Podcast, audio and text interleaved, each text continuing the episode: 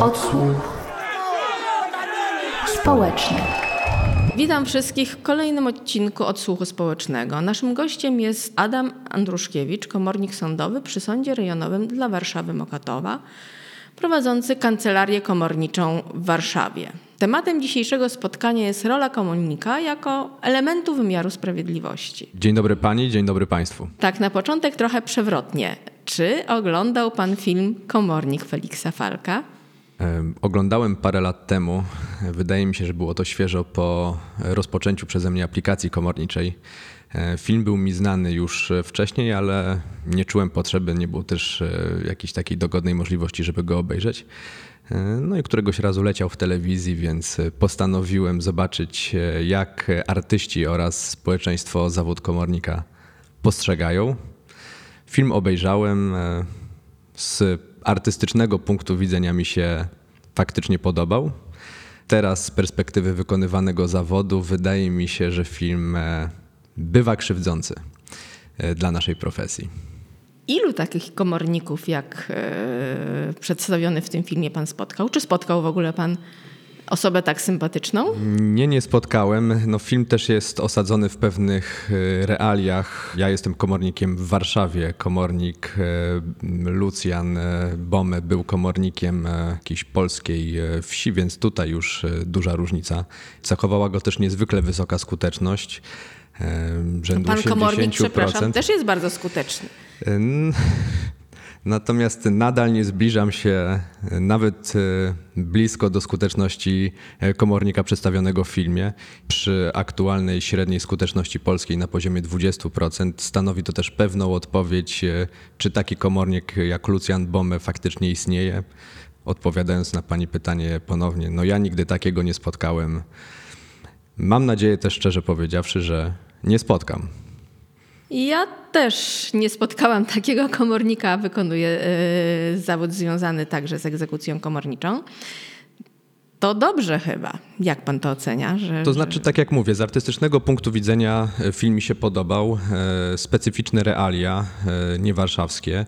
Film w pewien sposób pokazuje chyba, co by było, gdyby nawet nie do końca człowiek, a może maszyna, wykonywała ten zawód, ponieważ e, w filmie e, no, komornik e, podąża za przepisami prawa bardzo literalnie. Stosuje je od A do Z, w ogóle nie uwzględniając elementu ludzkiego.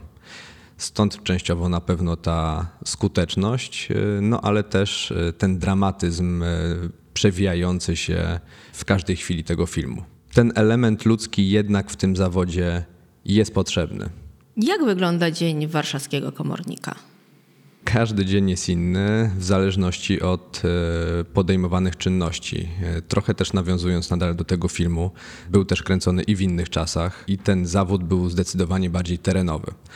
Współcześnie, co wynika ze statystyk e, przedstawianych przez Ministerstwo Sprawiedliwości, wynika, że jednak zdecydowana większość egzekucji odbywa się no, potocznie za biurka poprzez zajęcie rachunków bankowych, wynagrodzenia, wierzytelności w postaci umów zlecenie i tym podobnych. E, tych czynności terenowych jest zdecydowanie mniej, więc sytuacji, do których dochodzi dramatycznych, w terenie też jest zdecydowanie mniej. Kontakt komornika z dłużnikiem bardzo często nie jest bezpośredni. E, nigdy się nie poznają osobiście. W związku z tym, e, odpowiadając na Pani pytanie, jak wygląda przeciętny dzień e, pracy komornika, nierzadko 8 godzin, 10-12 w zależności od ilości pracy w kancelarii. Oczywiście zdarzają się też czynności terenowe i to te najczęściej wiążą się z jakimiś ciekawymi historiami. Na przykład? Ja na szczęście e, ze swojego doświadczenia zarówno aplikanta e, komorniczego, asesora, jak i komornika, e, no tutaj pani czy państwu żadnych smakowitych historii nie przedstawię. Oczywiście jakieś sytuacje, w których dochodziło do naruszenia nietykalności cielesnej są związane z tym zawodem i osobiście też je odczułem. Natomiast tam, gdzie dochodzi do dramatów ludzkich i sytuacji, w których ludzie są pozbawiani niekiedy bez zrozumienia i oczywiście wbrew swojej woli, swoich przede wszystkim bym powiedział rzeczy, no dochodzi do takich sytuacji. Jest to zrozumiałe, wydaje mi się, że każdy wybierając ten zawód musi się z tym liczyć. A dlaczego pan wybrał ten zawód? Wydaje mi się, że wbrew temu, jak nasz zawód jest postrzegany, jest to niezwykle ważny zawód, ponieważ stanowi pewien miecz wymiaru sprawiedliwości, używając metafory. Bez niego e, zarówno praca adwokata, radcy prawnego, notariusza również, jak i sędziów, niekiedy też prokuratora, byłaby teoretyczna. To znaczy, umowa społeczna, w której nasze społeczeństwo funkcjonuje, pozostawałaby teoretyczną umową. Nie wszyscy zawsze są gotowi respektować, e, szanować. Gdy tego nie robią, e, do akcji wkracza komornik, e, który poprzez przymus tę umowę społeczną realizuje. I w mojej ocenie jest to niezwykle ważna rola, i z tych przyczyn ostatecznie wybrałem zawód również wiedząc, że nie będę się w nim nudził. Pana kancelarii, jak wygląda przekrój, w cudzysłowie nazywając klienteli? To znaczy, ilu egzekwowanych y, przez pana dłużników to przedsiębiorcy, w sensie osoby prawne, ile to są osoby fizyczne wykonujące działalność gospodarczą, a jaki procent to są ci zwykli ludzie. I mam na myśli tutaj także po stronie wierzyciela, jak i dłużnika. Akurat od 2019 roku, od wejścia nowej ustawy o komornikach sądowych, jak i szeregu rozporządzeń, przepraszam, z ustawą związanych, ustawodawca postanowił rozróżnić sprawy sądów gospodarczych od wszystkich pozostałych, co umożliwia prowadzenie takich statystyk, o które pani pyta. Jeśli chodzi o osoby prowadzące działalność gospodarczą e, lub osoby prawne, w mojej kancelarii około 40% spraw e, to są sprawy, gdzie wyrok e, został wydany przez sąd gospodarczy. Pozostała część to są sprawy wydane przez sądy niegospodarcze. Jeśli chodzi o wierzycieli, to tutaj już takich statystyk nie ma, bo tak jak mówię, rozróżnienie opiera się całkowicie na tym, czy tytuł wykonawczy został wydany przez sąd gospodarczy, czy nie, więc e, może być sytuacja, w której wierzycielem jest osoba prawna, jak i przedsiębiorca, ale sprawa nie pochodzi z sądu gospodarczego i tutaj po prostu nie ma technicznej możliwości odpowiedzi na Pani pytanie. Ale tych spraw cywilnych, niegospodarczych jednak jest e, przeważająca ilość, no jest też, 60%. E, też tutaj pragnę zwrócić uwagę, że ja, będąc komornikiem sądowym przy Sądzie Rejonowym dla Warszawy Mokotowa, myślę, że w skali kraju, no nie tylko ja, tylko też pozostali koledzy komornicy z tego rewiru, mamy dosyć e, specyficzne statystyki ze względu na tak zwany mordor mokotowski, czyli zagłębie przedsiębiorców, podobnie e, komornicy działający przy Sądzie Rejonowym dla Warszawy Woli. Myślę, że te statystyki są nieco inne niż u komorników, nawet e, prowadzących kancelarię na obszarze apelacji warszawskiej, ale w dzielnicach, gdzie po prostu nie ma takiego stężenia przedsiębiorców, jak i firm. I tam te statystyki mogą być e, kompletnie inne. Chciałabym troszeczkę przybliżyć słuchaczom procedurę egzekucyjną. Co się dzieje, w jaki sposób należy postępować w przypadku chęci uzyskania zapłaty w drodze egzekucji komorniczej. Otrzymujemy tytuł wykonawczy, to jest wyrok z klauzulą wykonalności.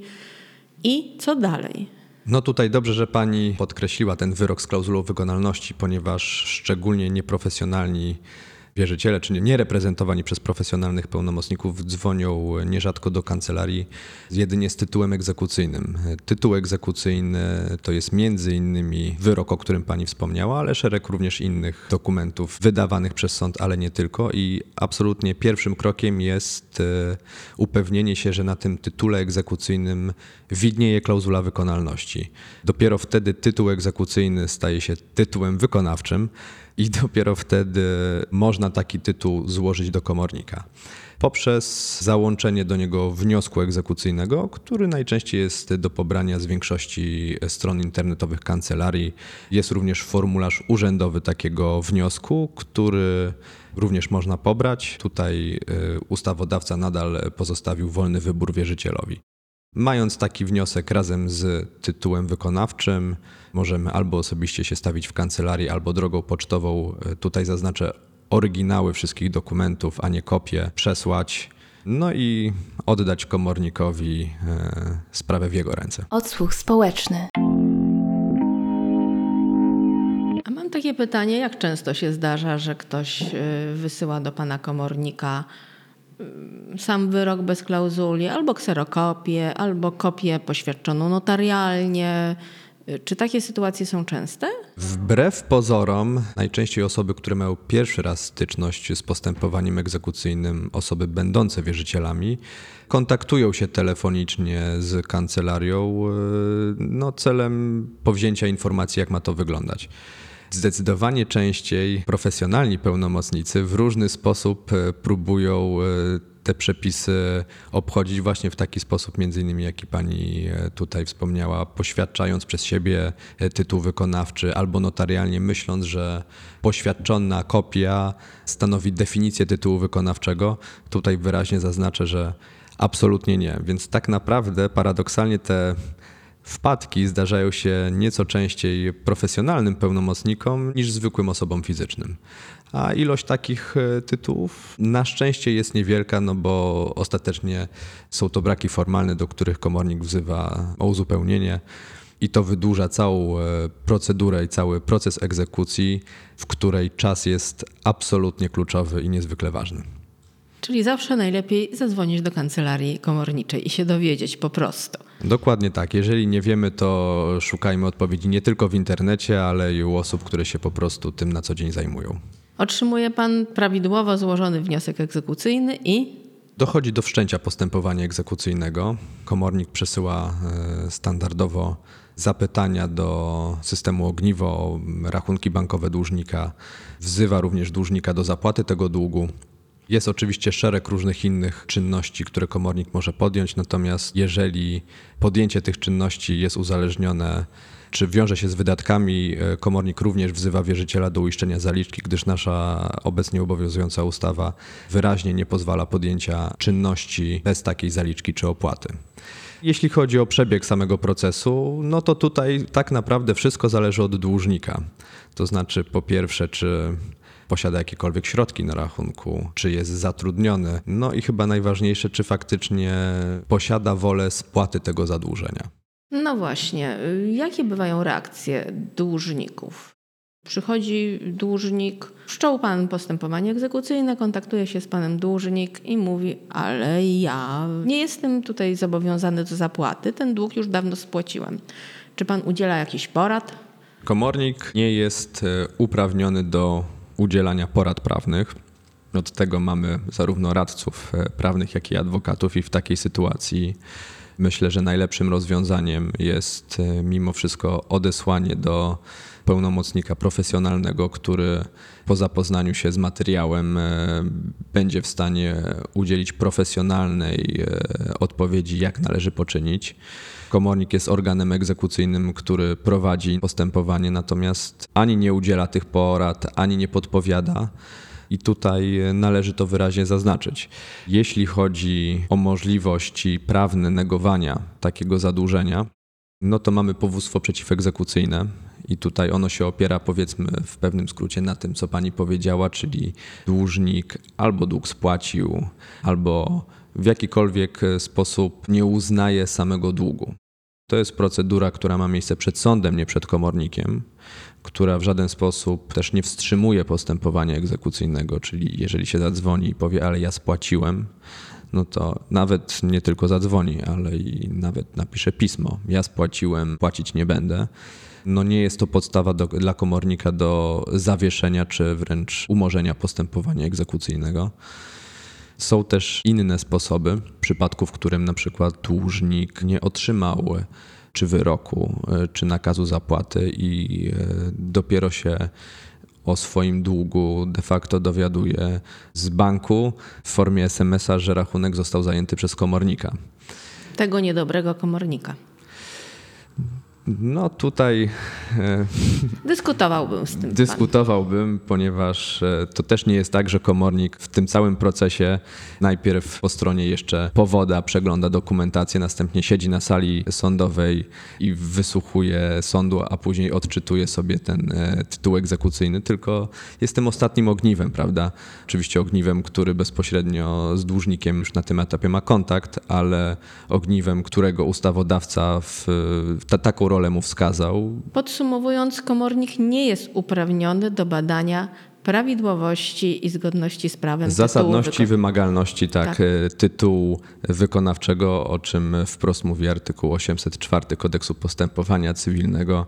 Niezwykle ważnego nie tylko dla komornika, ale faktycznie i dla każdego dłużnika, który całą winę za ten zajęty rachunek bankowy przenosi na komornika. Tutaj zaznaczam, no w polskim systemie komornik jest po prostu narzędziem wykonującym już tytuł wykonawczy, który powstał w trakcie niekrótkiego procesu, ale który się odbył poza jego wiedzą. A czy komornik zajmuje się poszukiwaniem majątku dłużnika i na jakich zasadach? Co może zrobić? Tak, jak najbardziej. W tych sytuacjach, o których mówiliśmy, gdzie wierzycielem jest czy osoba fizyczna, czy osoba prawna, komornik poszukuje majątku, natomiast dopiero po przeprowadzeniu pewnej procedury w momencie postępowania, e, wszczęcia przepraszam, postępowania egzekucyjnego z pierwszą korespondencją komornik przesyła dłużnikowi również wykaz majątku, bardzo często przez dłużników ignorowany. Każdy dłużnik jest zgodnie z obowiązującymi przepisami prawa zobowiązany do wypełnienia takiego wykazu i odesłania go komornikowi. W tym wykazie powinien zawrzeć wszystkie swoje aktywa, jak i pasywa co z jednej strony oczywiście ułatwia w jakiś sposób komornikowi jego pracę, ale z drugiej strony pozwala dłużnikowi na zmniejszenie kosztów egzekucyjnych, gdyż w przypadku, w którym wierzyciel we wniosku nie wskazał żadnego majątku, dłużnik również tego majątku komornikowi nie przedstawił i komornik w żaden sposób nie wyegzekwował należności, jest uprawniony na wniosek wierzyciela wtedy komornik poszukiwać majątku, co się wiąże z dodatkową opłatą generującą koszty ostatecznie po stronie dłużnika. Więc tak naprawdę im bardziej dłużnik zapiera się rękami i nogami, by czegoś nie spłacić, nie podejmując żadnych e, legalnych form e, właśnie w postaci powództwa przeciwegzekucyjnego, czy ewentualnie innych działań w postępowaniu egzekucyjnym, naraża się na zdecydowanie większe koszty niż na samym początku. A co może uzyskać dłużnik, kontaktując się po wszczęciu egzekucji, po powzięciu informacji, że jest skierowana wobec niego egzekucja, kontaktując się z komornikiem? Przepis artykułu 763 e, Kodeksu Postępowania Cywilnego umożliwia stronom, więc nie tylko dłużnikowi, ale wierzycielowi, uzyskanie informacji o toczącym się postępowaniu. Tutaj podkreślenia wymagają dwie rzeczy, tylko i wyłącznie dotyczących postępowania, więc tak jak tutaj tych porad prawnych, jakichś dodatkowych informacji już absolutnie nie. I druga rzecz, że jest to uczestnik, natomiast w jakiej formie dochodzi do weryfikacji tego uczestnika, czy przez telefon, telefon, e, komornik czy też pracownik kancelarii jest w stanie faktycznie zweryfikować, że udziela tych informacji osobie uprawnionej do jej uzyskania.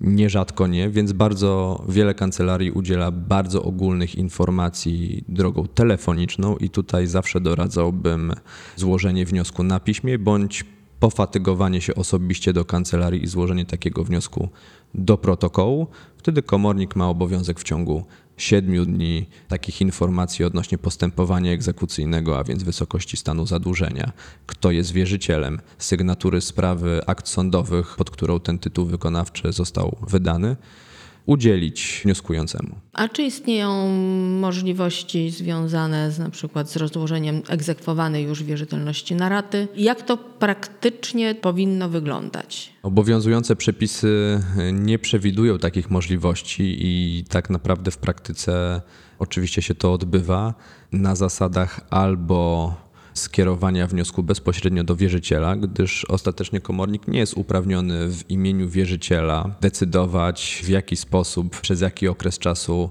zadłużenie czy jest spłacane. W praktyce niektórzy komornicy, widząc wysokość zadłużenia oraz dobrą wolę ze strony dłużnika, oczywiście pomijają ten element wierzyciela i zgodę udzielają. Natomiast wszystko to powinno się odbyć albo w kancelarii, poprzez złożenie odpowiedniego oświadczenia woli, no albo na piśmie.